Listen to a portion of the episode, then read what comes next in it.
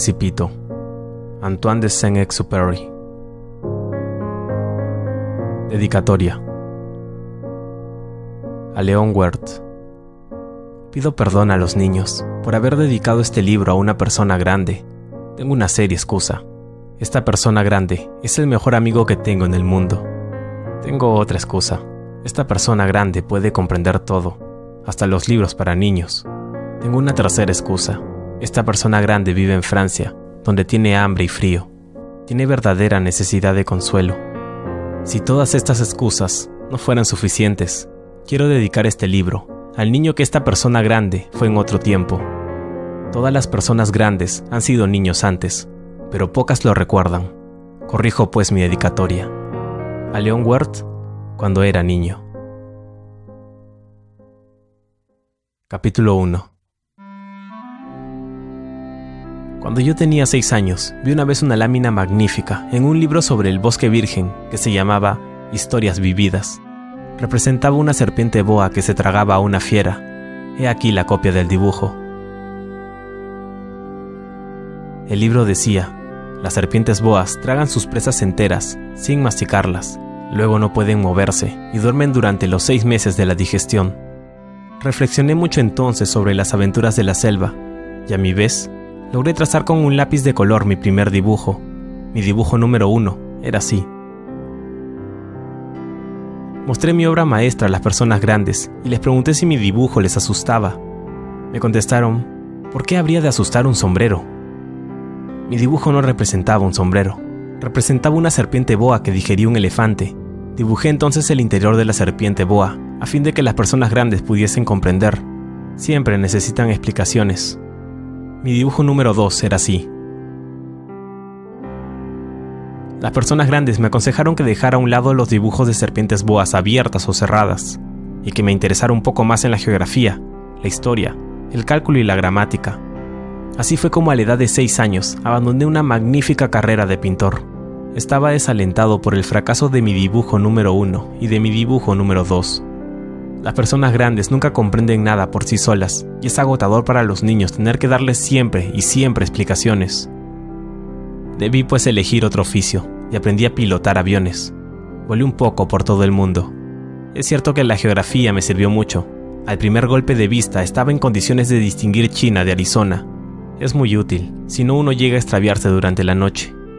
Tuve así, en el curso de mi vida, muchísimas relaciones con muchísima gente seria Viví mucho con personas grandes, las he visto muy de cerca. No he mejorado excesivamente mi opinión. Cuando encontré alguna que me pareció un poco lúcida, hice la experiencia de mi dibujo número uno, que siempre he conservado. Quería saber si era verdaderamente comprensiva, pero siempre me respondía, es un sombrero. Entonces no le hablaba ni de serpientes boas, ni de bosques vírgenes, ni de estrellas. Me ponía a su altura. Le hablaba de bridge, de golf, de política y de corbatas y la persona grande se quedaba muy satisfecha de haber conocido un hombre tan razonable. Capítulo 2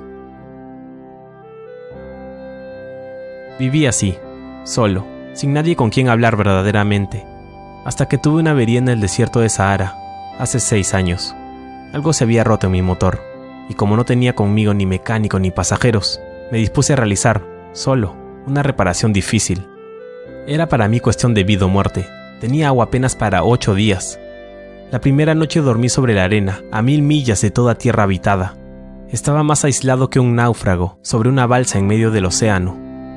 Imagínense pues mi sorpresa, cuando al romper el día, me despertó una extraña vocecita que decía, Por favor, dibújame un cordero. ¿Eh? Dibújame un cordero. Me puse en pie de un salto, como golpeado por un rayo, me froté los ojos, miré bien, y vi un hombrecito enteramente extraordinario que me examinaba gravemente. He aquí el mejor retrato que más tarde logré hacer de él. Pero seguramente mi dibujo es mucho menos encantador que el modelo. No es por mi culpa. Las personas grandes me desalentaron de mi carrera de pintor cuando tenía seis años y solo había aprendido a dibujar las boas cerradas y las boas abiertas. Miré pues la aparición con los ojos absortos por el asombro. No olviden que me encontraba a mil millas de toda región habitada.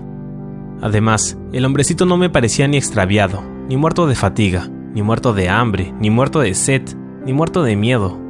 No tenía en absoluto la apariencia de un niño perdido en medio del desierto, a mil millas de toda región habitada.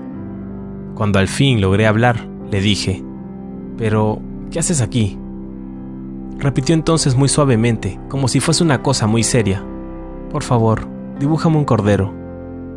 Cuando el misterio es demasiado impresionante, no es posible desobedecer. Por absurdo que me pareciese, a mil millas de todo lugar habitado y en peligro de muerte, saqué del bolsillo una hoja de papel y una estilográfica. Recordé entonces que había estudiado principalmente geografía, historia, cálculo y gramática, y dije al hombrecito, con un poco de mal humor, que no sabía dibujar. Me contestó, no importa, dibújame un cordero. Como jamás había dibujado un cordero, rehice uno de los dos únicos dibujos que era capaz de hacer, el de la boa cerrada. Quedé estupefacto cuando oí al hombrecito que me respondía, No, no, no quiero un elefante dentro de una boa. Una boa es muy peligrosa y un elefante muy embarazoso. En mi casa todo es pequeño. Necesito un cordero. Dibújame un cordero. Entonces dibujé. El hombrecito miró atentamente. Luego dijo, No, este cordero está muy enfermo. Haz otro. Yo dibujaba. Mi amigo sonrió amablemente, con indulgencia. ¿Ves? No es un cordero, es un carnero. Tiene cuernos. Rehice pues otra vez mi dibujo, pero lo rechazó como los anteriores. Este es demasiado viejo. Quiero un cordero que viva mucho tiempo. Entonces, impaciente, como tenía prisa por comenzar a desmontar mi motor, carabatí este dibujo y le largué. Esta es la caja. El cordero que quieres está dentro. Quedé verdaderamente sorprendido al ver iluminarse el rostro de mi joven juez. Es exactamente como lo quería. ¿Crees que necesitará mucha hierba este cordero? ¿Por qué? Porque en mi casa todo es pequeño. Cabrá seguramente. Te he regalado un cordero bien pequeño. Inclinó la cabeza hacia el dibujo. No tan pequeño. Mira, se ha dormido. Y fue así como conocí al principito. Capítulo 3 Necesité mucho tiempo para comprender de dónde venía. El principito que me acosaba a preguntas nunca parecía oír las mías, y solo por las palabras pronunciadas al azar pude poco a poco enterarme de todo. Cuando vio mi avión por primera vez, no dibujaré mi avión porque es un dibujo demasiado complicado para mí. Me preguntó, ¿qué es esta cosa? No es una cosa, vuela, es un avión, es mi avión. Y me sentí orgulloso, haciéndole saber que volaba. Entonces exclamó, ¿Cómo? ¿Has caído del cielo? Sí, dije modestamente. Ah, qué gracioso. Y el principito soltó una magnífica carcajada que me irritó mucho. Quiero que se tomen en serio mis desgracias. Después agregó, Entonces, ¿tú también vienes del cielo? ¿De qué planeta eres? Entreví rápidamente una luz en el misterio de su presencia y pregunté bruscamente, ¿Vienes pues de otro planeta? Pero no me contestó. Meneaba la cabeza suavemente mientras miraba el avión. Verdad es que en esto no puedes haber venido de muy lejos. Se hundió en un ensueño que duró largo tiempo. Después sacó el cordero del bolsillo y se abismó a la contemplación de su tesoro.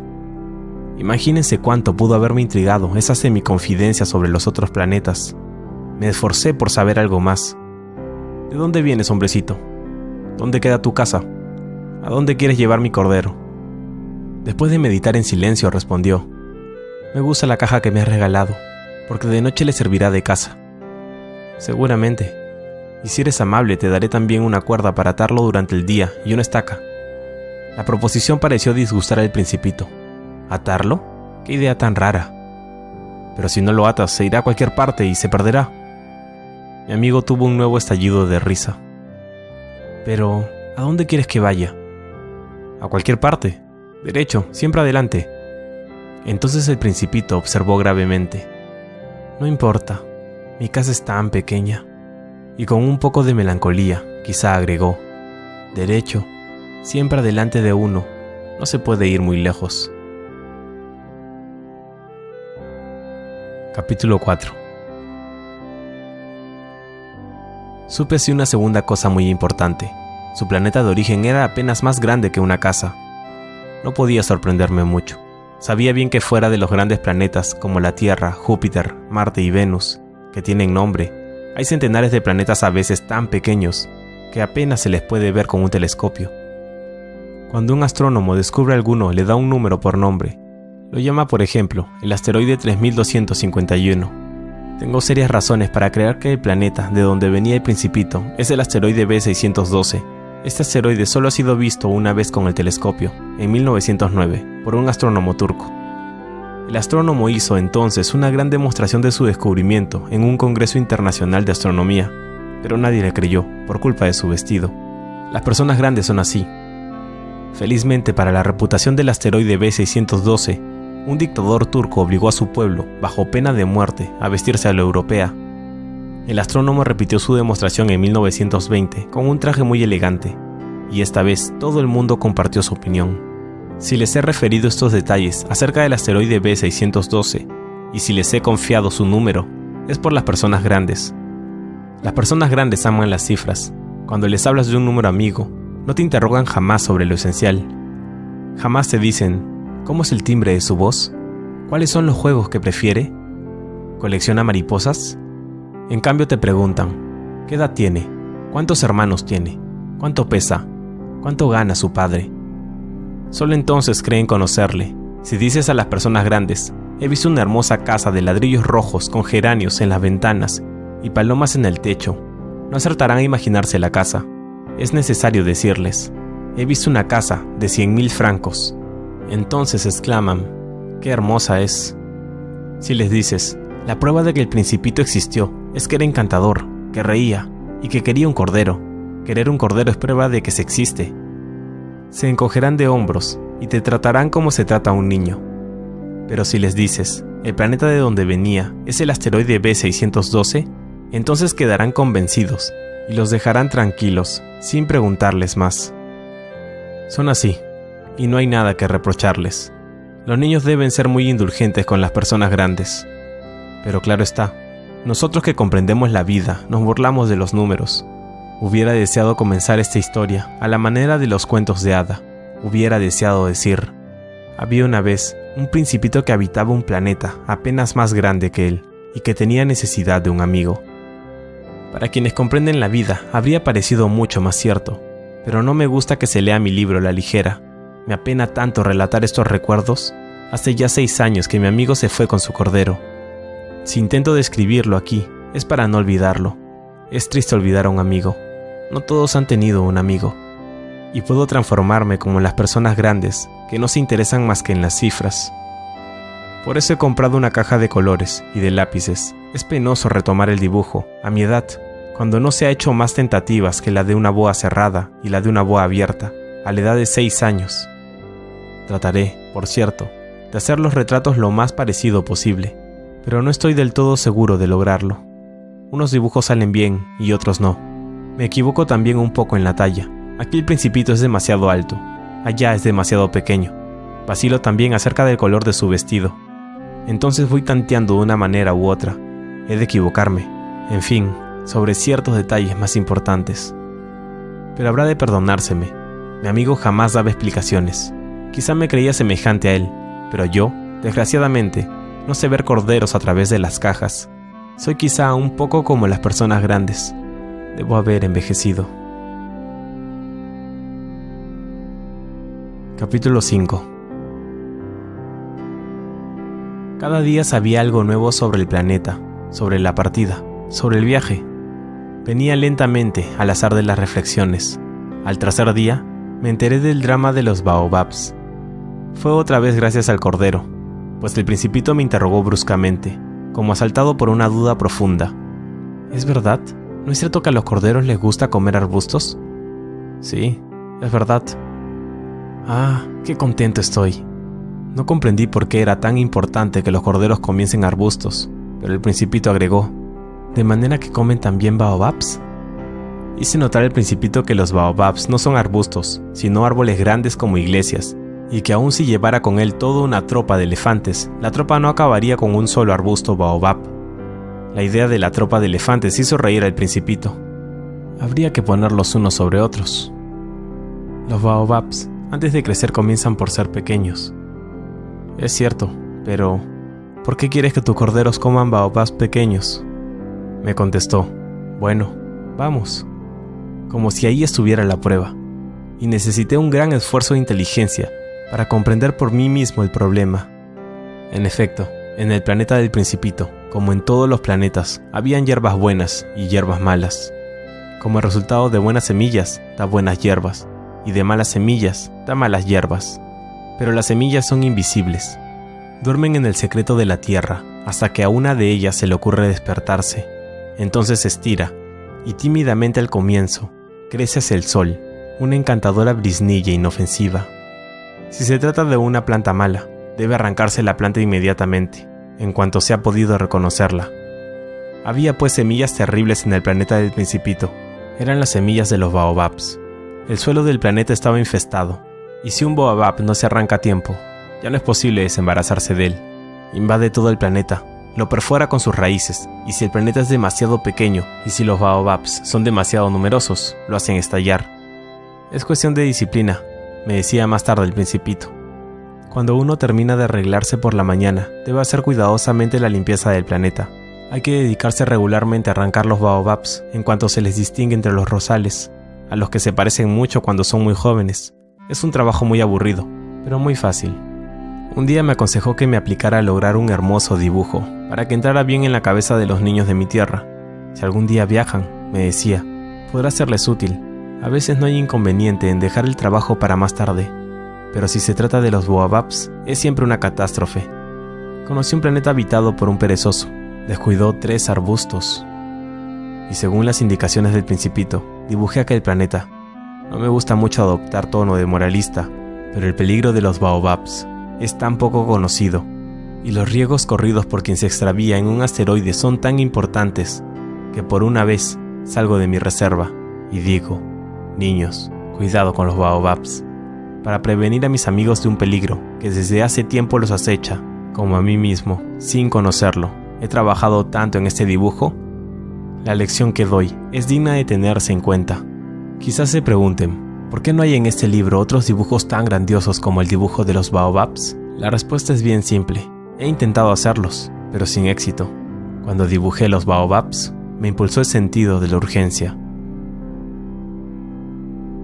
Capítulo 6 Ah, principito. Así poco a poco comprendí tu pequeña vida melancólica.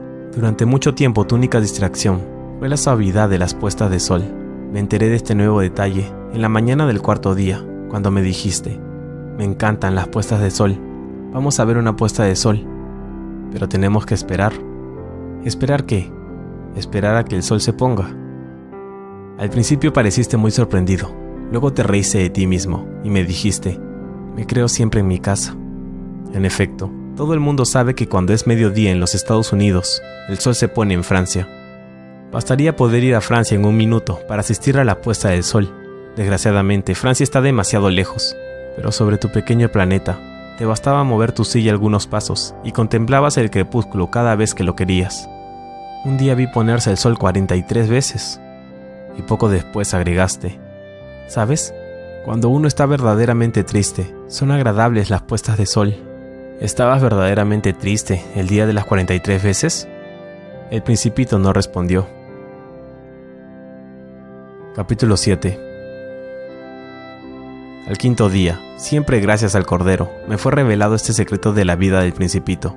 Me preguntó bruscamente, y sin preámbulos, como a fruto de un problema largo tiempo meditado en silencio. Si un cordero come arbustos, ¿come también flores? Un cordero come todo lo que encuentra, ¿Hasta flores que tienen espinas? Sí, hasta flores que tienen espinas. Entonces las espinas para qué sirven? Yo no lo sabía. Estaba entonces muy ocupado tratando de destornillar un bulón demasiado ajustado de mi motor. Estaba muy preocupado, pues mi avería comenzaba a resultarme muy grave y el agua que se agotaba me hacía temer lo peor. Las espinas, ¿para qué sirven? El principito jamás renunciaba a una pregunta una vez que la había formulado, yo estaba irritado por mi bulón y respondí cualquier cosa. Las espinas no sirven para nada, son pura maldad de las flores. Oh, después de un silencio me largó, con cierto rencor. No te creo, las flores son débiles, son ingenuas. Se defienden como pueden. Se creen terribles con sus espinas. No respondí nada. En ese instante me decía, si este bulón todavía resiste, lo haré saltar de un martillazo. El principito interrumpió de nuevo mis reflexiones. ¿Y tú? ¿Tú crees que las flores... No, no, yo no creo nada. Te he contestado cualquier cosa. Yo me ocupo de cosas serias. Me miro estupefacto. De cosas serias. Me veía con el martillo en la mano y los dedos negros de grasa, inclinados sobre un objeto que le parecía muy feo. Hablas como las personas grandes. Me avergonzó un poco, pero despiadado agregó. Confundes todo. Mezclas todo. Estaba verdaderamente muy irritado. Sacudía al viento sus cabellos dorados. Conozco un planeta donde hay un señor carmesí. Jamás ha aspirado una flor. Jamás ha mirado a una estrella. Jamás ha querido a nadie. No ha hecho más que sumas y restas. Todo el día repite como tú.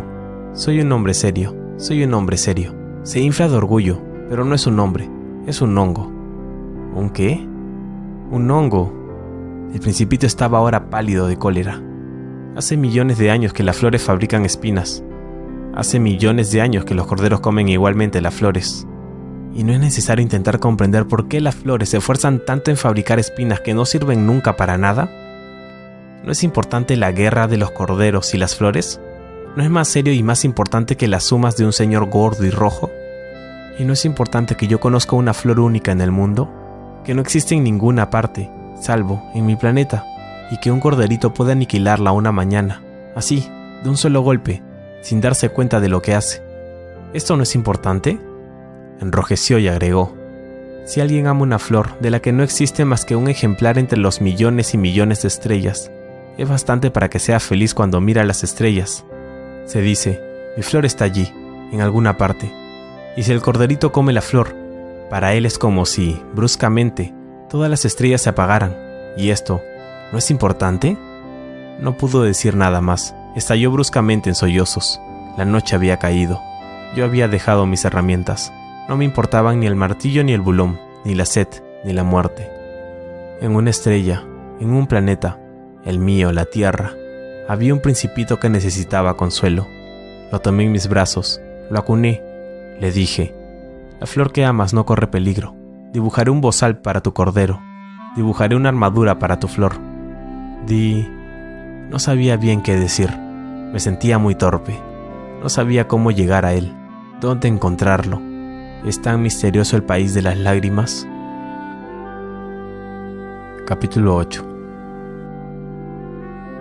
Aprendí bien pronto a conocer mejor esa flor. En el planeta del principito siempre había flores muy simples, adornadas con una sola hilera de pétalos, que apenas ocupaban lugar y que no molestaban a nadie aparecían una mañana entre la hierba y luego se extinguían por la noche. Pero aquella había germinado un día de una semilla, traída no se sabe de dónde, y el principito había vigilado muy de cerca a esa brisna que no se parecía a las otras brisnas. Podía ser un nuevo género de baobab, pero el arbusto cesó pronto de crecer y comenzó a elaborar una flor. El principito, que asistió a la formación de un capullo enorme, sentía que iba a surgir una aparición milagrosa, pero, al abrigo de su cámara verde, la flor no terminaba de preparar su embellecimiento. Elegía con cuidado sus colores, se vestía lentamente y ajustaba uno a uno sus pétalos. No quería salir llena de arrugas como las amapolas, quería aparecer con el pleno resplandor de su belleza. Ah, sí, era muy coqueta. Su misterioso atavío había durado días y días, y he aquí que una mañana, exactamente a la hora de la salida del sol, se mostró. Y la flor, que había trabajado con tanta precisión, dijo en medio de un bostezo. Ah, acabo de despertarme. Perdóname, todavía estoy toda despeinada. El principito entonces no pudo contener su admiración. Qué hermosa eres, ¿verdad? Respondió suavemente la flor, y he nacido al mismo tiempo que el sol. El principito advirtió que no era demasiado modesta, pero era tan conmovedora. Creo que es la hora del desayuno, agregó enseguida la flor. ¿Tendrías la bondad de acordarte de mí? el principito confuso, habiendo ido a buscar una regadera de agua fresca, sirvió a la flor. Así lo atormentó bien pronto con su vanidad un poco sombría. Un día, por ejemplo, hablando de las cuatro espinas, dijo al principito, ya pueden venir los tigres con sus garras. En mi planeta no hay tigres, objetó el principito, y además, Los tigres no comen hierba. Yo no soy una hierba, respondió suavemente la flor. Perdóname, no temo a los tigres, pero siento horror a las corrientes de aire. ¿No tendrías un biombo? Horror a las corrientes de aire. No es una suerte para una planta, observó el principito. Esta flor es bien complicada. Por la noche me meterás bajo un globo. Aquí hace mucho frío. Hay pocas comodidades allá de donde vengo. Pero se interrumpió. Había venido bajo la forma de semilla. No había podido conocer nada de otros mundos. Humillada por haberse dejado sorprender en la preparación de una mentira tan ingenua, tosió dos o tres veces para poner en falta el principito. ¿Y el biombo? Lo iba a buscar, pero como me estabas hablando... Entonces la flor forzó la tos para infligirle, aún así, remordimientos. De este modo el principito, a pesar de la buena voluntad de su amor, pronto dudó de ella. Había tomado en serio palabras sin importancia y se sentía muy desgraciado. No debía haberla escuchado, me confió un día. Nunca hay que escuchar a las flores, hay que mirarlas y aspirar su aroma. La mía perfumaba mi planeta, pero yo no podía gozar con ello. La historia de las garras, que tanto me había fastidiado, debe de haberme enternecido. Y me confió aún. No supe comprender nada entonces. Debí haberla juzgado por sus actos y no por sus palabras. Me perfumaba y me iluminaba. No debía haber huido jamás. Debía haber adivinado su ternura detrás de sus pobres astucias. Las flores son tan contradictorias, pero yo era demasiado joven para saber amarla. Capítulo 9 Creo que para su evasión aprovechó una migración de pájaros silvestres la mañana de la partida puso bien en orden su planeta. Desollinó cuidadosamente los volcanes en actividad. Poseía dos volcanes en actividad. Era muy cómodo para calentar el desayuno de la mañana. Poseía también un volcán extinguido. Pero como decía el principito, no se sabe nunca. Desollinó pues igualmente el volcán extinguido. Si se desollinan bien los volcanes, arden suave y regularmente, sin erupciones. Las erupciones volcánicas son como el fuego de las chimeneas, Evidentemente en nuestra Tierra somos demasiados pequeños para desollinar nuestros volcanes, por eso nos causan tantos disgustos. El principito arrancó también, con un poco de melancolía, los últimos brotes de baobabs. Creía que no iba a volver jamás, pero todos esos trabajos cotidianos le parecieron extremadamente agradables esa mañana, y cuando regó por última vez la flor, se dispuso a ponerla al abrigo de su globo. Descubrió que tenía deseos de llorar. Adiós, dijo a la flor pero la flor no le respondió. Adiós, repitió. La flor tosió, pero no por el resfriado. He sido tonta, le dijo por fin. Te pido perdón, procura ser feliz. Quedó sorprendido por la ausencia de reproches. Permaneció allí desconcertado, con el globo en la mano. No comprendía esa calma mansedumbre. Sí, sí, te quiero, prosiguió la flor. No has sabido nada por mi culpa. No tiene importancia, pero ha sido tan tonto como yo. Procura ser feliz. Deja el globo en paz, ya no lo quiero. Pero el viento... No estoy tan resfriada como para... El aire fresco de la noche me hará bien. Soy una flor. Pero los animales... Es preciso que soporte dos o tres orugas si quiero conocer a las mariposas. Parece que es tan hermoso. Si no, ¿quién habrá de visitarme? Tú estarás lejos, en cuanto a los animales grandes, no les temo, tengo mis garras. Y me mostró ingenuamente sus cuatro espinas. Después agregó, No te detengas más, es molesto, has decidido partir, vete. Pues no quería que la viese llorar. Era una flor tan orgullosa. Capítulo 10 Se encontraba en la región de los asteroides 325, 326, 327, 328, 329 y 330. Comenzó pues a visitarlos para buscar una ocupación y para instruirse. El primero estaba habitado por un rey, el rey vestido de púrpura y armiño. Estaba sentado en un trono muy sencillo y sin embargo majestuoso. Ah, he aquí un súbdito, exclamó el rey cuando vio al principito. Y el principito se preguntó, ¿Cómo puede reconocerme si nunca me ha visto antes? No sabía que para los reyes el mundo está muy simplificado. Todos los hombres son súbditos. Acércate, para que te vea mejor, le dijo el rey, que estaba orgulloso de ser al fin rey de alguien. El principito buscó con la mirada un lugar donde sentarse, pero el planeta estaba totalmente cubierto por el magnífico manto de Armiño. Quedó pues de pie, y como estaba fatigado, bostezó. Es contrario al protocolo bostezar en presencia de un rey, le dijo el monarca. Te lo prohíbo. No puedo evitarlo, respondió confuso el principito. He hecho un largo viaje y no he dormido. Entonces, le dijo el rey, te ordeno bostezar. No he visto bostezar a nadie desde hace años. Los bostezos son una curiosidad para mí. Vamos, bosteza otra vez. Es una orden. Eso me intimida. No puedo, dijo el principito enrojeciendo. Hmm, hmm, respondió el rey. Entonces te... te ordeno bostezar. ¿O no vos? Farfulló un poco y pareció irritado. El rey exigía esencialmente que su autoridad fuera respetada y no toleraba la desobediencia. Era un monarca absoluto, pero como era muy bueno, daba órdenes razonables. Si ordeno, decía habitualmente, si ordeno a un general que se transforme en un ave marina, y si el general no obedece, no será culpa del general, será culpa mía. ¿Puedo sentarme? Inquirió tímidamente el principito. Te ordeno sentarte, le respondió el rey que recogió majestuosamente un faldón de su manto, de armiño. El principito se sorprendió. El planeta era minúsculo. ¿Sobre qué podía reinar el rey? Siré... le dijo. Le pido perdón por interrogarlo. Te ordeno interrogarme, se apresuró a decir el rey. Siré... ¿Sobre qué reinas? Sobre todo, respondió el rey con gran simplicidad. ¿Sobre todo? El rey, con un gesto discreto, señaló su planeta, los otros planetas y las estrellas. ¿Sobre todo eso? dijo el principito. Sobre todo eso, respondió el rey, pues no solo era un monarca absoluto, sino un monarca universal. ¿Y las estrellas le obedecen? Por supuesto, dijo el rey. Obedecen al instante, no tolero la indisciplina. Un poder tal maravilló al principito.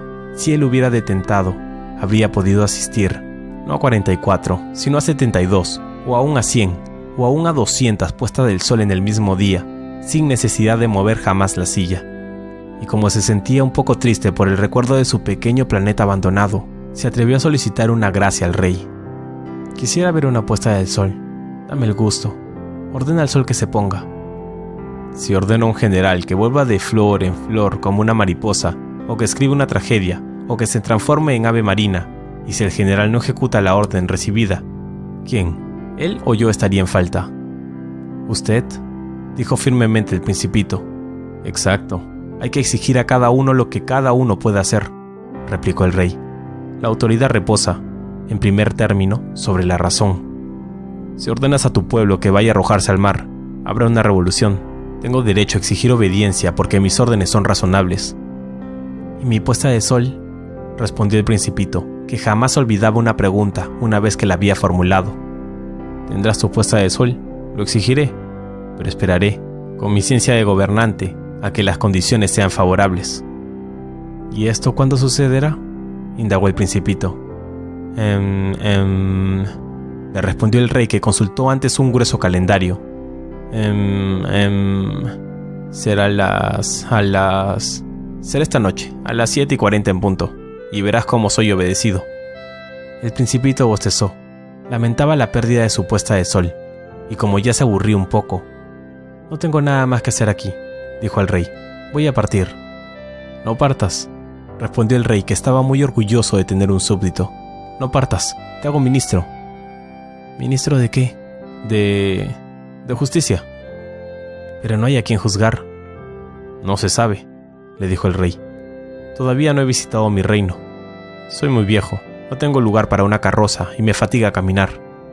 Oh, pero yo ya lo he visto, dijo el principito, que se asomó para echar otra mirada hacia el lado opuesto del planeta. No hay nadie allí tampoco. Te juzgarás a ti mismo, le respondió el rey. Es lo más difícil, es mucho más difícil juzgarse a sí mismo que a los demás. Si logras juzgarte bien a ti mismo, eres un verdadero sabio. Yo, dijo el principito, Puedo juzgarme a mí mismo en cualquier parte. No tengo necesidad de vivir aquí. Um, dijo el rey. Creo que en algún lugar del planeta hay una vieja rata. La oigo por la noche. Podrás juzgar a la vieja rata. La condenarás a muerte de vez en cuando. Así su vida dependerá de tu justicia. Pero la indultarás cada vez para conservarla. No hay más que una. A mí no me gusta condenar a muerte, respondió el principito. Y creo que me voy. No, dijo el rey. Pero el principito, habiendo concluido sus preparativos, no quiso afligir al viejo monarca. Si vuestra majestad desea ser obedecido puntualmente, podría darme una orden razonable. Podría ordenarme, por ejemplo, que parta antes de un minuto. Me parece que las condiciones son favorables. Como el rey no respondiera nada, el principito vaciló un momento, y luego, con un suspiro, emprendió la partida. Dago embajador, se apresuró entonces a gritar el rey. Tenía un aire muy autoritario. Las personas grandes son bien extrañas, dijo de sí mismo el principito durante el viaje. Capítulo 11 El segundo planeta estaba habitado por un vanidoso. Ah, ah, he aquí la vista de un admirador. Exclamó desde lejos el vanidoso, no bien vio al principito. Pues para los vanidosos, los otros hombres son admiradores. Buenos días, dijo el principito. ¿Qué sombrero tan raro tienes? Es para saludar, le respondió vanidoso. Es para saludar cuando me aclaman. Desgraciadamente nunca nadie pasa por aquí. ¿Así? ¿Ah, dijo el principito sin comprender. Golpea tus manos una con otra, aconsejó el vanidoso. El principito golpeó sus manos una con otra. El vanidoso saludó modestamente levantando el sombrero.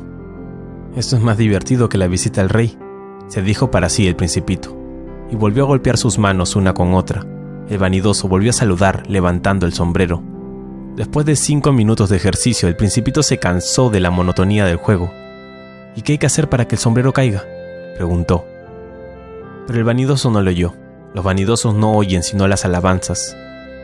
Me admiras mucho, ¿verdad? preguntó el principito. ¿Qué significa admirar? Admirar significa reconocer que soy el hombre más hermoso, mejor vestido, más rico y más inteligente del planeta. Pero si eres la única persona en el planeta, dame el placer, admírame de todos modos. Te admiro, dijo el principito encogiéndose de brazos. Pero, ¿por qué puede interesarte que te admire? Y el principito se fue. Las personas grandes son decididamente muy extrañas, se decía para sus adentros durante el viaje. Capítulo 12 El planeta siguiente estaba habitado por un bebedor. Esta visita fue muy breve, pero sumió al principito en una gran melancolía. ¿Qué haces aquí? preguntó al bebedor, a quien encontré instalado en silencio, ante una colección de botellas vacías y una colección de botellas llenas. Bebo, respondió el bebedor con aire lúgubre. ¿Por qué bebes? preguntóle el principito. Para olvidar, respondió el bebedor. ¿Para olvidar qué? inquirió el principito, que ya le compadecía para olvidar que tengo vergüenza, confesó el bebedor bajando la cabeza. ¿Vergüenza de qué? indagó el principito que deseaba socorrerle. Vergüenza de beber, terminó el bebedor, que se encerró definitivamente en el silencio. Y el principito se alejó, perplejo. Las personas grandes son decididamente muy, pero muy extrañas, se decía a sí mismo durante el viaje. Capítulo 13 el cuarto planeta era del hombre de negocios. El hombre estaba tan ocupado que ni siquiera levantó la cabeza cuando llegó el principito. Buenos días, le dijo este. Su cigarrillo está apagado. Tres y dos son cinco. Cinco y siete, doce. Dos y tres, quince. Buenos días. Quince y siete, veintidós. Veintidós y seis, veintiocho. No tengo tiempo para volver a encenderlo. Veintiséis y cinco, treinta y uno. Uf, a un total pues de 501.622.731. ¿500 millones de qué? ¿Ah? ¿Sigues allí? 501 millones de... ya no sé, tengo tanto trabajo. Yo soy serio, no me divierto con tonterías. 2 y 5, 7. ¿500 millones de qué? Repitió el principito que nunca en su vida había renunciado a una pregunta, una vez que la había formulado. El hombre de negocios levantó la cabeza.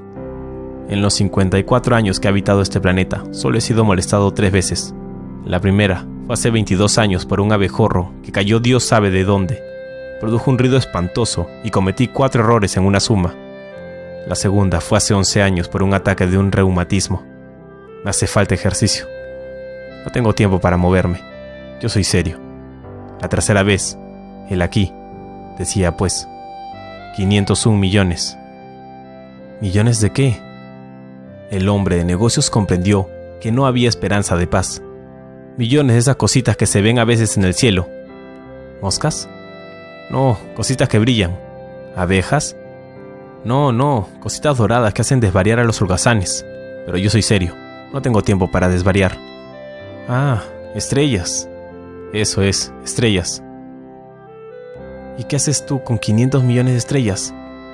501.622.731. Yo soy serio, soy preciso. ¿Y qué hace con esas estrellas? ¿Qué hago? Sí, nada, las poseo. ¿Posee las estrellas? Sí. Pero he visto un rey que... Los reyes no poseen, reinan. Eso es muy diferente. ¿Y para qué te sirve poseer las estrellas? Me sirve para ser rico. ¿Y para qué te sirve ser rico? Para comprar otras estrellas, si alguien las encuentra. Este, se dijo a sí mismo el principito, razonó un poco como el ebrio, sin embargo, siguió preguntando, ¿cómo se puede poseer las estrellas? ¿De quién son? replicó Osco el hombre de negocios. No sé, de nadie. Entonces son mías, pues soy el primero en haberlo pensado. ¿Es suficiente? Sin duda. Cuando encuentras un diamante que no es de nadie, es tuyo. Cuando encuentras una isla que no es de nadie, es tuya. Cuando eres el primero en tener una idea, la haces patentar. Es tuya. Yo poseo las estrellas porque jamás nadie antes que yo soñó con poseerlas. Es verdad, dijo el principito. ¿Y qué haces tú con las estrellas? Las administro, las cuento y las recuento, dijo el hombre de negocios. Es difícil, pero soy un hombre serio. El principito todavía no estaba satisfecho. Yo, si poseo un pañuelo, puedo ponerlo alrededor de mi cuello y llevármelo.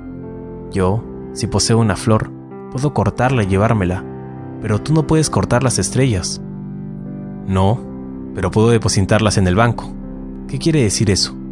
Quiere decir que escribo en un papelito la cantidad de mis estrellas y después cierro el papelito bajo llave en un cajón. ¿Es todo? Es suficiente. Es divertido, pensó el principito. Es bastante poético, pero no es muy serio. El principito tenía sobre las cosas serias ideas muy diferentes de las ideas de las personas grandes. Yo, dijo aún, poseo una flor que riego todos los días, poseo tres volcanes que desollino todas las semanas, pues desollino también el que está extinguido, no se sabe nunca. Es útil para mis volcanes y es útil para mi flor que yo los posea.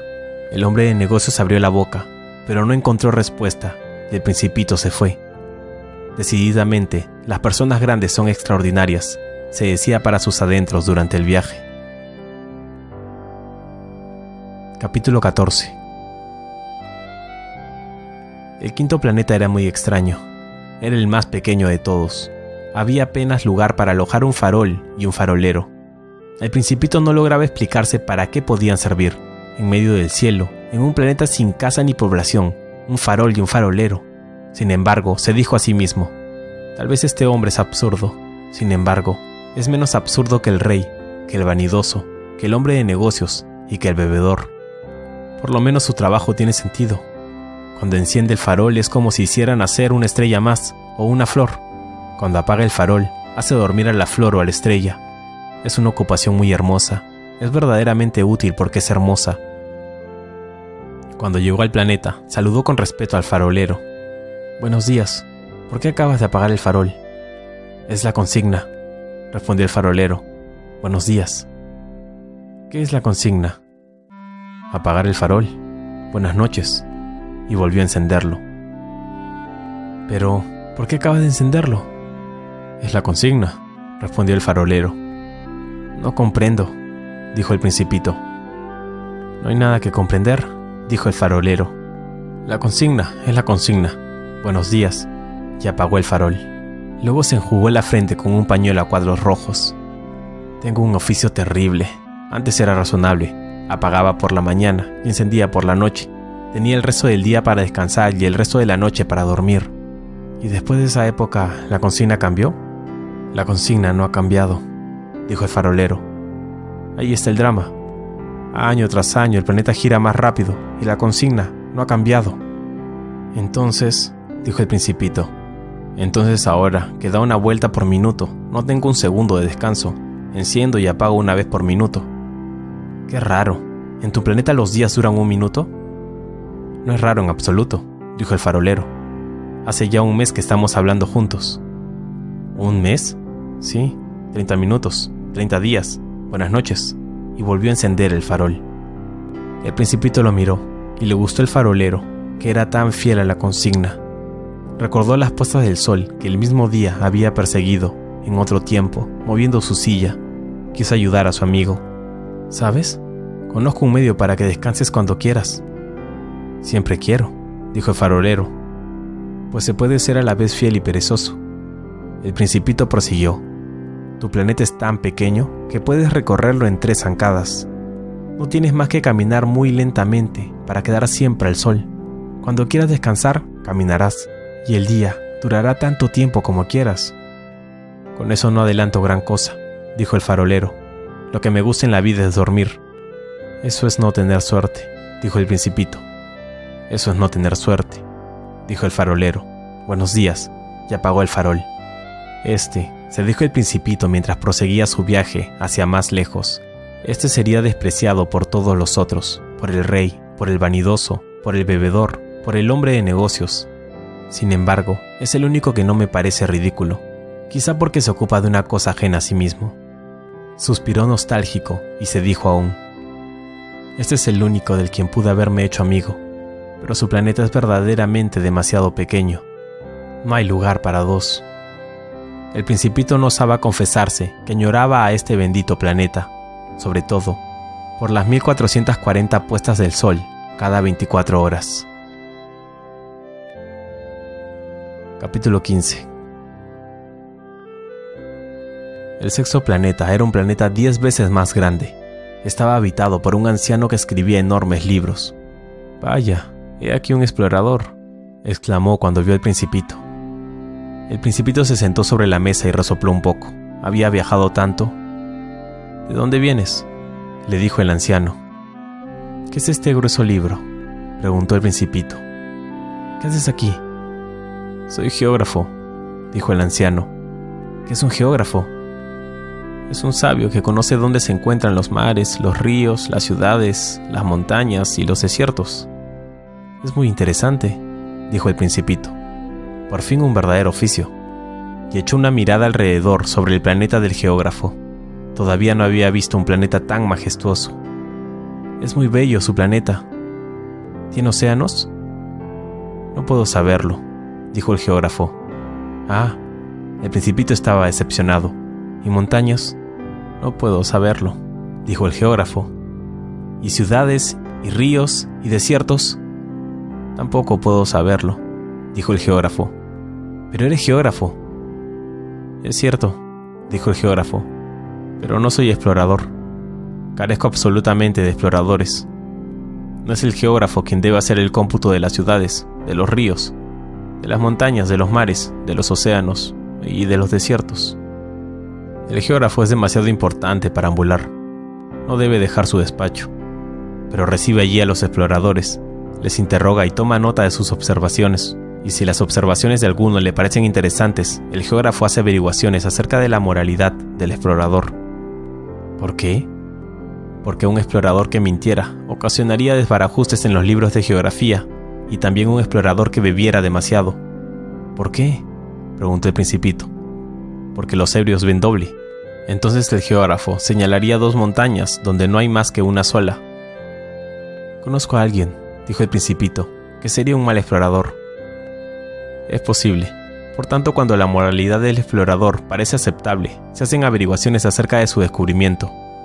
¿Se va a ver? No, es demasiado complicado, pero se exige al explorador que presente pruebas.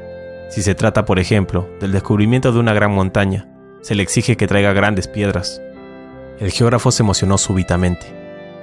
Pero tú, tú vienes de lejos, eres explorador, vas a describirme tu planeta, el geógrafo, habiendo abierto su registro, afinó la punta del lápiz.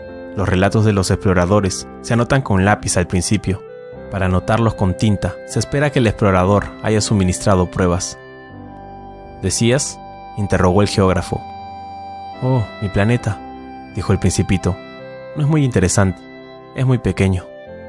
Tengo tres volcanes, dos volcanes en actividad y un volcán extinguido, pero no se sabe nunca. No se sabe nunca, dijo el geógrafo. Tengo también una flor. No anotamos las flores, dijo el geógrafo. ¿Por qué? Es lo más lindo. Porque las flores son efímeras. ¿Qué significa efímera? Los libros de geografía, dijo el geógrafo, son los más valiosos de todos los libros. Nunca pasan de moda. Es muy raro que una montaña cambie de lugar. Es muy raro que un océano pierda su agua. Escribimos cosas eternas. Pero los volcanes extinguidos pueden despertarse, interrumpió el principito. ¿Qué significa efímera? Que los volcanes estén extinguidos o se hayan despertado es lo mismo para nosotros, dijo el geógrafo. Lo que cuenta para nosotros es la montaña. La montaña no cambia. Pero, ¿qué significa efímera? repitió el principito, que en toda su vida no había renunciado a una pregunta una vez que la había formulado. Significa que está amenazado por una próxima desaparición. Seguramente. Mi flor es efímera, pensó el principito, y solo tiene cuatro espinas para defenderse contra el mundo, y la he dejado totalmente sola en mi casa. Ese fue su primer impulso de nostalgia, pero se repuso. ¿Qué me aconseja que vaya a visitar? preguntó. El planeta Tierra, le respondió el geógrafo. Tiene muy buena reputación. Y el principito partió pensando en su flor. Capítulo 16 El séptimo planeta fue pues la Tierra. La Tierra no es un planeta cualquiera. Se cuentan allí 111 reyes, sin olvidar, sin duda, los reyes negros, 7.000 geógrafos, 900.000 hombres de negocios, 7 millones y medio de ebrios, 711 millones de vanidosos, es decir, alrededor de 2.000 millones de personas grandes. Para darles una idea de las dimensiones de la Tierra, les diré que antes de la invención de la electricidad se debía mantener, en el conjunto de seis continentes, un verdadero ejército de 472.511 faroleros. Vistos desde lejos, hacían un efecto espléndido, los movimientos de ese ejército estaban organizados como los de un ballet de ópera. Primero era el turno de los faroleros de Nueva Zelanda y de Austria. Una vez alumbradas sus lamparillas, se iban a dormir. Entonces entraban en el turno de la danza los faroleros de China y de Siberia. Luego, también se escabullían entre los bastidores. Entonces era el turno de los faroleros de Rusia y de las Indias. Luego los de África y Europa. Luego los de América del Sur luego los de América del Norte, y nunca se equivocaban en el orden de entrada de escena. Era grandioso. Solamente el farolero del único farol del Polo Norte y su colega del único farol del Polo Sur llevaban una vida ociosa e indiferente. Trabajaban dos veces al año. Capítulo 17 Cuando se quiere ser ingenioso, ocurre que se miente un poco. No he sido muy honesto cuando hablé de los faroleros, corro el riesgo de dar una falsa idea de nuestro planeta a quienes no lo conocen. Los hombres ocupan muy poco lugar en la Tierra. Si los 2.000 millones de habitantes que pueblan la Tierra se tuviesen de pie y un poco apretados, como en un meeting, podrían alojarse fácilmente en una plaza pública de 20 millas de largo por 20 millas de ancho. Podría amontonarse a la humanidad sobre la más mínima islita del Pacífico. Las personas grandes, sin duda, no les creerán se imaginan que ocupan mucho lugar, se sienten importantes, como los baobabs. Les aconsejarán pues que hagan el cálculo. Les agradará porque adoran las cifras. Pero no pierdan el tiempo en esta penitencia, es inútil. Tengan confianza en mí. Una vez en tierra, el principito quedó muy sorprendido al no ver a nadie. Temía ya haberse equivocado de planeta, cuando un anillo de color luna se revolvió en la arena. Buenas noches, dijo al azar el principito. Buenas noches, dijo la serpiente. ¿En qué planeta he caído? preguntó el principito. En la Tierra, en África, respondió la serpiente. Ah, ¿no hay pues nadie en la Tierra? Ese es el desierto. En el desierto no hay nadie, la Tierra es grande, dijo la serpiente. El principito se sentó sobre una piedra y levantó los ojos hacia el cielo. Me pregunto, dijo, si las estrellas están encendidas a fin de que cada uno pueda encontrar la suya algún día. Mira mi planeta, está justo sobre nosotros. Pero, qué lejos está. Qué hermoso es, dijo la serpiente. ¿Qué vienes a hacer aquí? Estoy disgustado con una flor, dijo el principito. Ah, dijo la serpiente. Y quedaron en silencio. ¿Dónde están los hombres? prosiguió al fin el principito. Se está un poco solo en el desierto. Con los hombres también se está solo, dijo la serpiente. El principito la miró largo tiempo. Eres un animal raro, le dijo al fin, delgado como un dedo. Pero soy más poderoso que el dedo de un rey, dijo la serpiente. El principito sonrió. Eres muy poderoso, ni siquiera tienes patas, ni siquiera puedes viajar. Puedo llevarte más lejos que un navío, dijo la serpiente. Se enroscó alrededor del tobillo del principito como un brazalete de oro. A quien toco lo vuelvo a la tierra de donde salió, dijo aún. Pero tú eres puro y vienes de una estrella. El principito no respondió nada. Me das lástima, tú, tan débil, sobre esta tierra de granito. Puedo ayudarte si algún día extrañas demasiado tu planeta. Puedo... Oh, te comprendo muy bien, dijo el principito. Pero, ¿por qué hablas siempre con enigmas? Yo los resuelvo todos, dijo la serpiente, y quedaron en silencio. Capítulo 18 El principito atravesó el desierto y no encontró más que una flor, una flor de tres pétalos, una flor de nada. Buenos días, dijo el principito. Buenos días, dijo la flor. ¿Dónde están los hombres? preguntó cortésmente el principito. Un día la flor había visto pasar una caravana. ¿Los hombres? Creo que existen seis o siete. Los he visto hace años, pero no se sabe nunca dónde encontrarlos. El viento los lleva. No tienen raíces. Les molesta mucho no tenerlas. Adiós, dijo el principito. Adiós, dijo la flor. Capítulo 19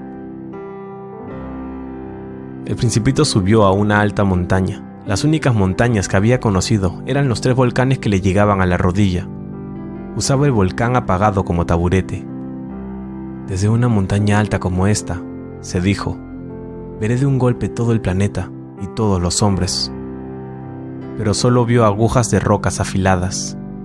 Buenos días, dijo al azar. Buenos días, buenos días, buenos días, respondió el eco. ¿Quién eres? dijo el principito. ¿Quién eres? ¿Quién eres? respondió el eco. Sean amigos míos, estoy solo, dijo el principito. Estoy solo, estoy solo, estoy solo, respondió el eco. Qué planeta tan raro, pensó entonces. Es seco, puntiagudo y salado. Y los hombres no tienen imaginación, repiten lo que se les dice. En mi casa tenía una flor. Era siempre la primera en hablar. Capítulo 20 Pero sucedió que el principito, habiendo caminado largo tiempo a través de arenas, de rocas, de nieves, descubrió al fin una ruta, y todas las rutas van hacia la morada de los hombres. Buenos días, dijo. Era un jardín florido de rosas. Buenos días, dijeron las rosas. El principito las miró. Todas se parecían a su flor. ¿Quiénes son? Les preguntó estupefacto. Somos rosas, dijeron las rosas. Ah, dijo el principito, y se sintió muy desdichado. Su flor le había contado que era la única de su especie en el universo, y he aquí que había cinco mil, todas semejantes, en un solo jardín. Se sentiría bien vejada si viera esto, se dijo. Tosería enormemente y aparentaría morir para escapar al ridículo y yo tendría que aparentar cuidarla, pues si no, para humillarme a mí también, se dejaría verdaderamente morir. Luego se dijo aún, me creía rico con una flor única y no poseo más que una rosa ordinaria, la rosa y mis tres volcanes que me llegan a la rodilla, uno de los cuales quizá está apagado para siempre. Realmente no soy un gran príncipe. Y tendido sobre la hierba, lloró. Capítulo 21 Entonces apareció el zorro. Buenos días, dijo el zorro. Buenos días, respondió cortésmente el principito, que se dio la vuelta pero no vio nada. Estoy aquí, dijo la voz, bajo el manzano. ¿Quién eres? dijo el principito. Eres muy lindo. Soy un zorro, dijo el zorro. Ven a jugar conmigo, le propuso el principito. Estoy tan triste. No puedo jugar contigo, dijo el zorro. No estoy domesticado. Ah, perdón, dijo el principito, pero después de reflexionar agregó. ¿Qué significa domesticar? No eres de aquí, dijo el zorro. ¿Qué buscas? Busco a los hombres, dijo el principito. ¿Qué significa domesticar? Los hombres, dijo el zorro, tienen fusiles y cazan. Es muy molesto. También crían gallinas. Es su único interés. ¿Buscas gallinas? No, dijo el principito. Busco amigos. ¿Qué significa domesticar? Es una cosa demasiado olvidada, dijo el zorro. Significa crear lazos. ¿Crear lazos? Sí, dijo el zorro. Para mí no eres todavía más que un muchachito semejante a cien mil muchachitos, y no te necesito, y tú tampoco me necesitas. No soy para ti más que un zorro semejante a cien mil zorros. Pero si me domesticas, tendremos necesidad el uno del otro. Serás para mí único en el mundo, seré para ti único en el mundo. Empiezo a comprender, dijo el principito. Hay una flor, creo que me ha domesticado. Es posible, dijo el zorro. En la tierra se ve toda clase de cosas. Oh, no es en la tierra, dijo el principito. El zorro pareció muy intrigado. ¿En otro planeta? Sí. ¿Hay cazadores en ese planeta? No. Es interesante eso. ¿Y gallinas? No. No hay nada perfecto, suspiró el zorro. Pero el zorro volvió a su idea. Mi vida es monótona. Caso gallinas. Los hombres me cazan. Todas las gallinas se parecen y todos los hombres se parecen. Me aburro pues un poco. Pero si me domesticas, mi vida se llenará de sol. Conoceré un ruido de pasos que será diferente de todos los otros. Los otros pasos me hacen esconder bajo la tierra. El tuyo me llamará fuera de la madriguera, como una música. Y además, mira, ¿Ves allá? ¿Los campos de trigo? Yo no como pan. Para mí el trigo es inútil. Los campos de trigo no me recuerdan nada. Es bien triste. Pero tú tienes cabellos color de oro. Cuando me hayas domesticado será maravilloso. El trigo dorado será un recuerdo de ti. Llamaré el ruido del viento en el trigo. El zorro cayó y miró largo tiempo al principito. Por favor, domestícame, dijo. Me gustaría, respondió el principito pero no tengo mucho tiempo. Tengo que encontrar amigos y conocer muchas cosas. Solo se conocen las cosas que se domestican, dijo el zorro. Los hombres ya no tienen tiempo de conocer nada. Compran cosas hechas a los mercaderes, pero como no existen mercaderes de amigos, los hombres ya no tienen amigos. Si quieres un amigo, domestícame. ¿Qué hay que hacer? dijo el principito. Hay que ser paciente, respondió el zorro. Te sentarás al principio un poco lejos de mí, así, en la hierba. Te miraré de reojo y no dirás nada. La palabra es fuente de malentendidos, pero cada día podrás sentarte un poco más cerca. Al día siguiente volvió el principito. Hubiese sido mejor en la misma hora, dijo el zorro. Si vienes, por ejemplo, a las 4 de la tarde, comenzaré a ser feliz desde las 3. Cuanto más avance la hora, más feliz me sentiré. A las 4 me sentiré agitado e inquieto. Descubriré el precio de la felicidad. Pero si vienes a cualquier hora, Nunca sabré a qué hora preparar mi corazón. Los ritos son necesarios. ¿Qué es un rito? dijo el principito. Es también algo demasiado olvidado, dijo el zorro. Es lo que hace que un día sea diferente de los otros días, una hora de las otras horas. Entre los cazadores, por ejemplo, hay un rito. El jueves bailan con las muchachas del pueblo. El jueves es, pues, un día maravilloso. Voy a pasearme hasta la viña. Si los cazadores no bailaran en día fijo, todos los días se parecerían y yo no tendría vacaciones. Así el principito domesticó al zorro, y cuando se acercó la hora de la partida, Ah, dijo el zorro, voy a llorar. Tuya es la culpa, dijo el principito. No deseaba hacerte mal, pero quisiste que te domesticara. Sí, dijo el zorro. Pero vas a llorar, dijo el principito. Sí, dijo el zorro. Entonces no ganas nada. Gano, dijo el zorro, por el color del trigo. Luego agregó, Ve y mira nuevamente las rosas. Comprenderás que la tuya es única en el mundo. Volverás para decirme adiós y te regalaré un secreto. El principito se fue a ver nuevamente las rosas. No son en absoluto parecidas a mi rosa. No son nada aún, les dijo. Nadie las ha domesticado y no han domesticado a nadie. Son como a mi zorro. No era más que un zorro semejante a cien mil otros, pero yo lo hice mi amigo y ahora es único en el mundo. Y las rosas se sintieron molestas. Son bellas, pero están vacías, continuó. No se puede morir por ustedes.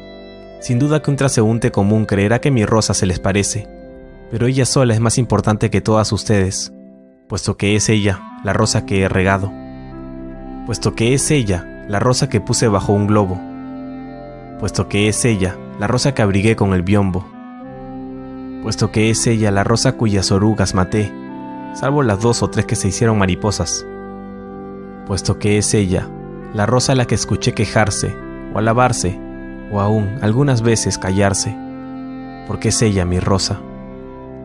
Y volvió hacia el zorro. Adiós, dijo.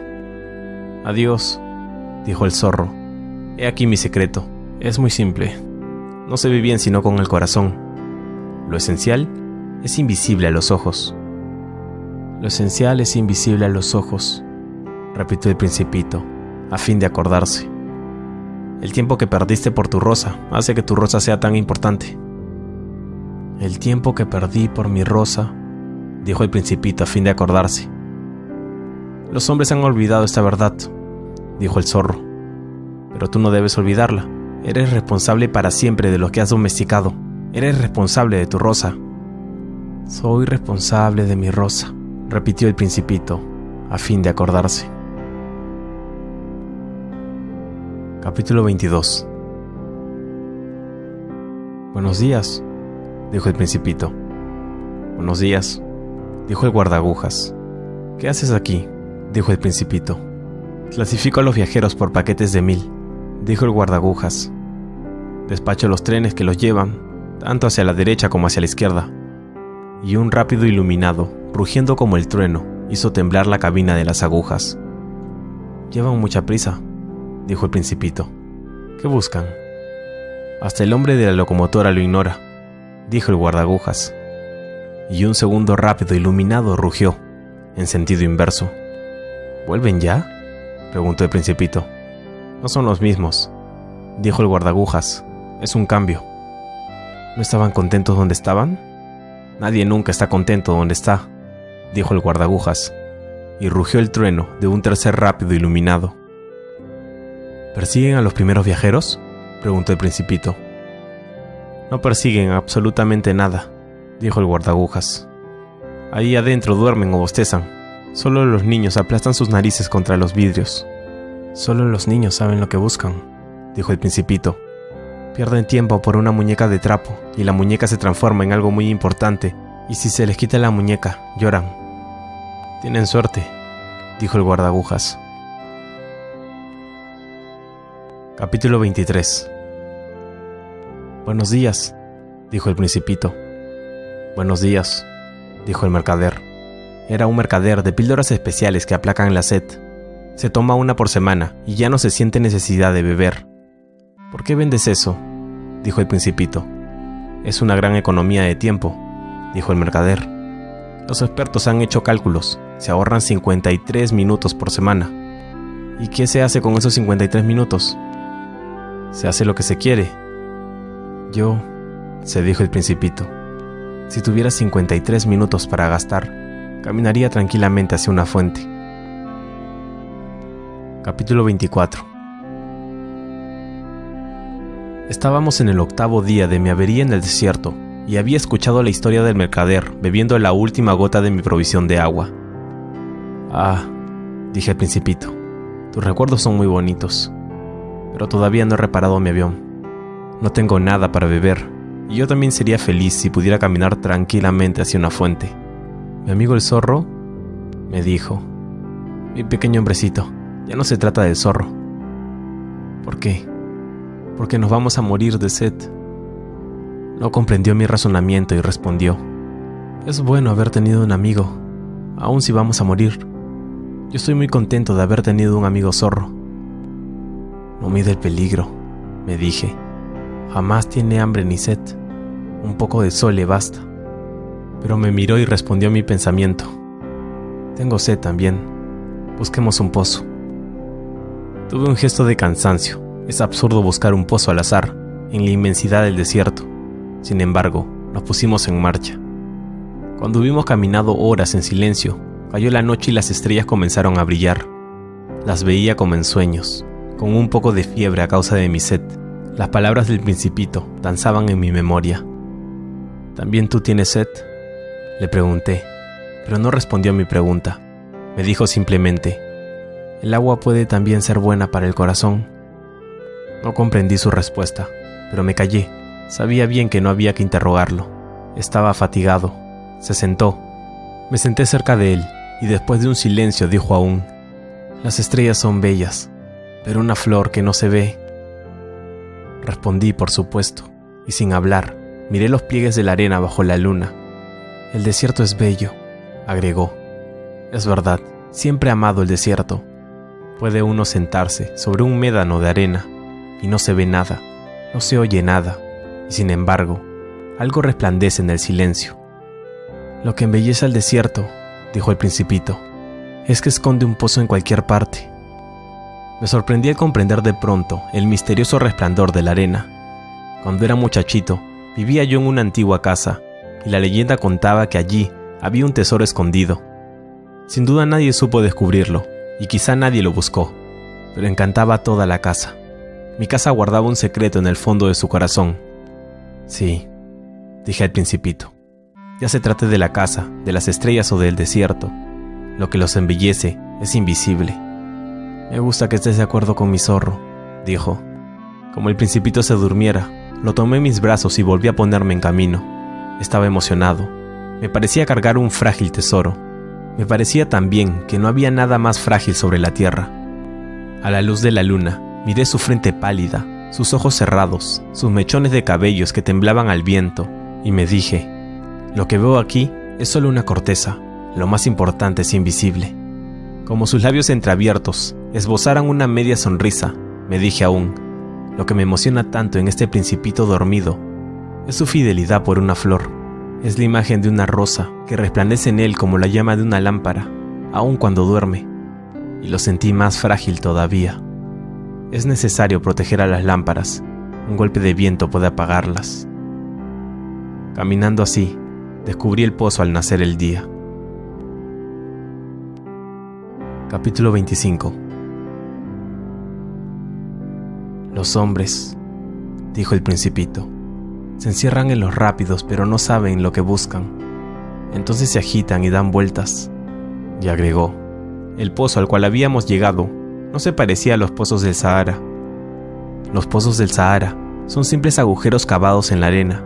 Este se parecía a un pozo de aldea, pero ahí no había ninguna aldea, y yo creía soñar. Es extraño, le dije al principito. Todo está listo. La roldana, el balde y la cuerda. Rió, tocó la cuerda e hizo mover la roldana, y la roldana gimió como gime una vieja veleta cuando el viento ha dormido mucho. ¿Oyes? dijo el principito. Hemos despertado al pozo, y el pozo canta. Déjame a mí, le dije. Es demasiado pesado para ti. Hice lentamente el balde hasta el brocal. Lo asenté bien. En mis oídos seguía cantando la roldana, y en el agua, que temblaba aún, vi temblar el sol. Tengo sed de esta agua, dijo el principito. Dame de beber. Y comprendí lo que había buscado. Levanté el balde hasta sus labios. Bebió con los ojos cerrados. Todo era bello como una fiesta. El agua no era un alimento. Había nacido de la marcha bajo las estrellas, del canto de la roldana, del esfuerzo de mis brazos. Era buena para el corazón, como un regalo. Cuando yo era pequeño, la luz del árbol de Navidad, la música de la misa de medianoche, la dulzura de las sonrisas formaban todo el esplendor del regalo de Navidad que recibía.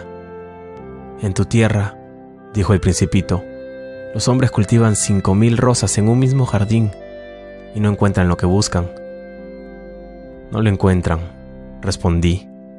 Y sin embargo, lo que buscan podría encontrarse en una sola rosa o en un poco de agua.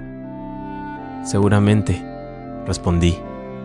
Y el principito agregó, pero los ojos están ciegos. Es necesario buscar en el corazón. Yo había bebido, respiraba bien. La arena al nacer el día estaba color de miel. Me sentía feliz también como ese color de miel. ¿Por qué habría de apenarme? Es necesario que cumpla su promesa, me dijo suavemente el principito, que de nuevo se había sentado cerca de mí. ¿Qué promesa?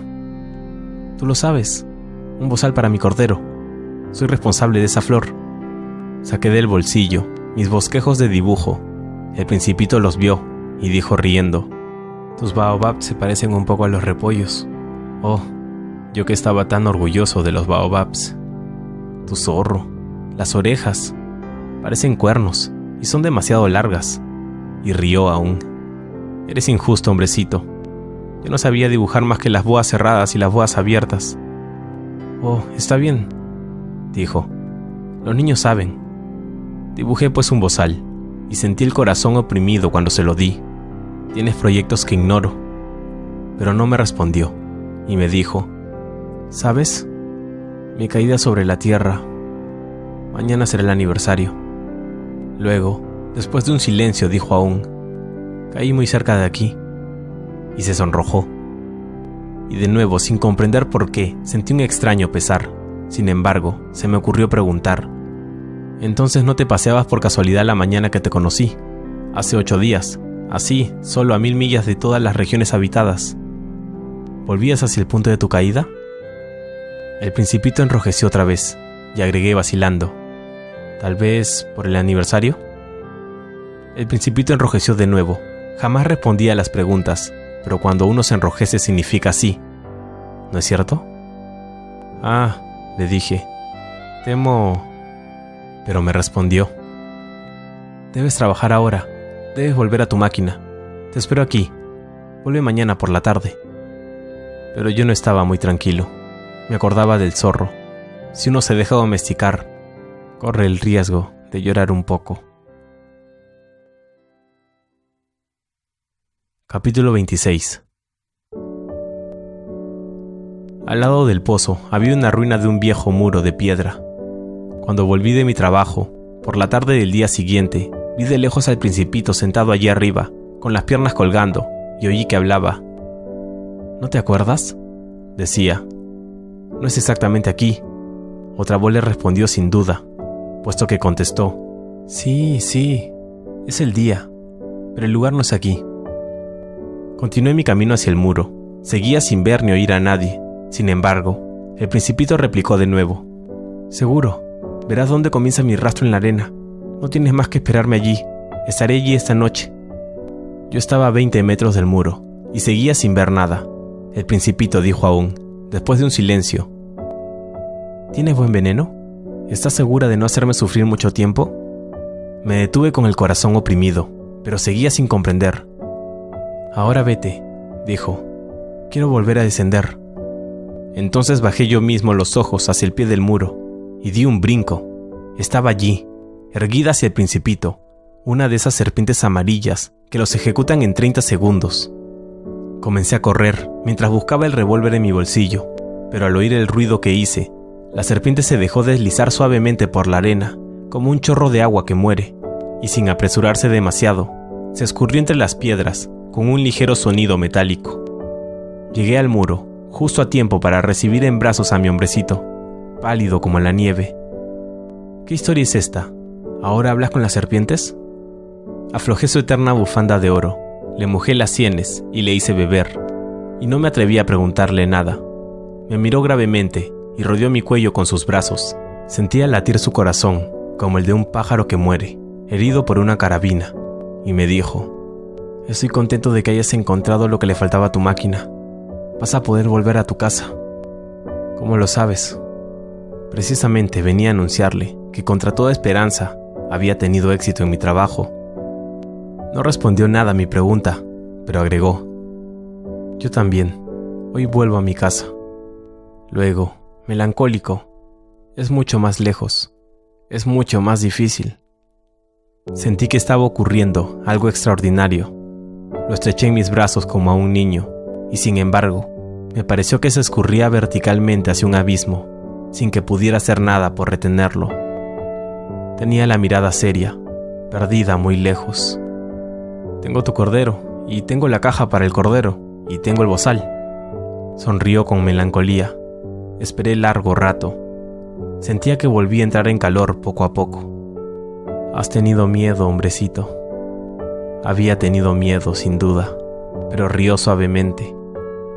Tendré mucho más miedo esta noche. De nuevo me sentí helado por la sensación de lo irreparable, y comprendí que no soportaría la idea de no oír nunca más su risa. Era para mí como una fuente en el desierto. Hombrecito, quiero oírte reír otra vez. Pero me dijo, esta noche hará un año. Mi estrella se encontrará exactamente sobre el lugar donde caí el año pasado. Hombrecito, ¿verdad que es un mal sueño esa historia de la serpiente, de la cita y de la estrella? Pero no contestó a mi pregunta y dijo, lo que es importante, eso no se ve. Ciertamente, es como la flor. Si amas a una flor que se encuentra en una estrella, es agradable mirar el cielo por la noche. Todas las estrellas están florecidas. Ciertamente, es como el agua. La que me has dado de beber era como una música, por la roldana y por la cuerda. ¿Te acuerdas? Era dulce. Ciertamente. Por la noche mirarás las estrellas. No te puedo mostrar dónde se encuentra la mía, porque mi casa es muy pequeña. Será mejor así. Mi estrella será para ti una de las estrellas. Entonces te agradará mirar todas las estrellas. Todas serán tus amigas. Y luego te voy a hacer un regalo. Volvió a reír. Ah, hombrecito, hombrecito. Me gusta oír tu risa. Precisamente, será mi regalo. Será como el agua. ¿Qué quieres decir? Las gentes tienen estrellas que no son las mismas. Para unos, los que viajan, las estrellas son guías. Para otros, no son más que lucecitas. Para otros, que son sabios, son problemas. Para mi hombre de negocios, eran oro. Pero todas esas estrellas no hablan. Tú tendrás estrellas como nadie las ha tenido. ¿Qué quieres decir? Cuando mires al cielo por la noche, como yo habitaré en una de ellas, como yo reiré en una de ellas, será para ti como si rieran todas las estrellas. Tú tendrás estrellas que saben reír. Y volvió a reír. Y cuando te hayas consolado, siempre se encuentra consuelo. Estarás contento de haberme conocido. Serás siempre mi amigo. Tendrás deseos de reír conmigo. Y abrirás a veces tu ventana, así por placer. Y tus amigos se asombrarán al verte reír mirando el cielo. Entonces les dirás, sí, las estrellas siempre me hacen reír. Y ellos se creerán loco. Te habré hecho una muy mala jugada. Y volvió a reír. Será como si te hubiera dado, en lugar de estrellas, un montón de cascabelitos que saben reír. Y volvió a reír. Después se puso serio. Esta noche, ¿sabes? No llega. No me separaré de ti. Parecerá que sufro. Parecerá un poco que me muero. Es así, no vengas a verlo, no vale la pena. No me separaré de ti, pero estaba inquieto. Te digo esto también por la serpiente. No debe morderte. Las serpientes son malas. Pueden morder por placer. No me separaré de ti. Pero algo lo tranquilizó. Es cierto. No tienen veneno en la segunda mordedura. Esa noche no lo vi ponerse en camino. Se evadió sin ruido. Cuando logré alcanzarlo, caminaba decidido con paso rápido, y me dijo solamente, Ah, estás ahí. Me tomó de la mano, pero siguió atormentándose. Has hecho mal, vas a sufrir. Parecerá que me he muerto, y no será verdad. Comprendes, es demasiado lejos. No puedo llevar mi cuerpo allí. Es demasiado pesado. Yo callaba pero será como una vieja corteza abandonada. No son tristes las viejas cortezas. Yo callaba. Se descorazonó un poco. pero hizo aún un esfuerzo. ¿Sabes? Será agradable. Yo también miraré las estrellas. Todas las estrellas serán pozos como una roldana enmohecida. Todas las estrellas me darán de beber. Yo callaba. Será divertido. Tendrás 500 millones de cascabeles y tendrás 500 millones de fuentes. Pero también cayó porque lloraba. Es allá. Déjame dar un paso solo. Y se sentó porque tenía miedo. Y dijo aún, ¿sabes? Mi flor, soy responsable. Y es tan débil. Y es tan ingenua. Tiene cuatro espinas insignificantes para protegerse contra el mundo. Me senté porque ya no podía tenerme de pie. El principito dijo, Bien, eso es todo. Vaciló aún un momento. Luego se levantó. Dio un paso. Yo no podía moverme. No hubo nada más que un relámpago amarillo cerca de su tobillo. Quedó inmóvil un instante. No gritó. Cayó suavemente como cae un árbol, en la arena. Ni siquiera hizo ruido. Capítulo 27 Y ahora, por cierto, han pasado ya seis años. Nunca había contado esta historia. Los camaradas que me encontraron se alegraron de volver a verme vivo. Estaba triste, pero les decía, es la fatiga. Ahora me he consolado un poco, es decir, no del todo, pero sé que verdaderamente volvió a su planeta, pues al nacer el día no encontré su cuerpo, y no era un cuerpo tan pesado. Y por la noche me gusta oír las estrellas. Son como 500 millones de cascabeles. Pero he aquí que pasa algo extraordinario. Me olvidé de agregar la correa de cuero al bozal que dibujé para el principito. No habrá podido colocárselo nunca. Y me pregunto, ¿qué habrá pasado en el planeta? Quizá el cordero se comió la flor. A veces me digo, claro que no.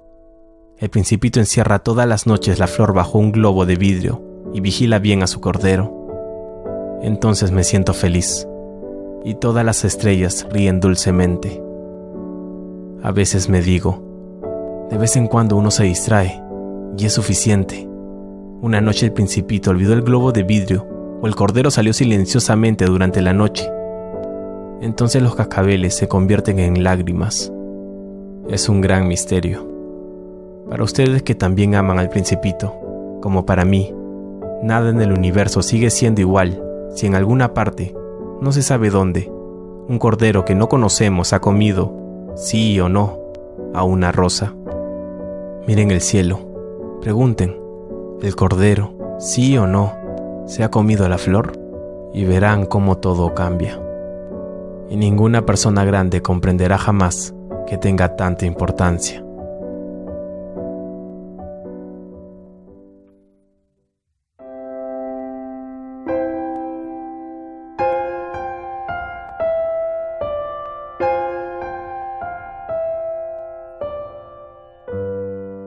Este es, para mí, el más bello y más triste paisaje del mundo. Es el mismo paisaje de la página precedente, pero lo he dibujado una vez más para mostrárselos bien. Aquí fue donde el principito apareció en la tierra y luego desapareció. Miren atentamente este paisaje, a fin de estar seguros de que han de reconocerlo si viajan un día por el África, en el desierto, y si llegan a pasar por allí les suplico, no se apuren, esperen un momento, exactamente debajo de la estrella. Si entonces un niño llega hacia ustedes, si ríe, si tiene cabellos de oro, si no responde cuando se le interroga, adivinarán quién es. Sean amables entonces, no me dejen tan triste. Escríbanme enseguida. Díganme que el principito ha vuelto.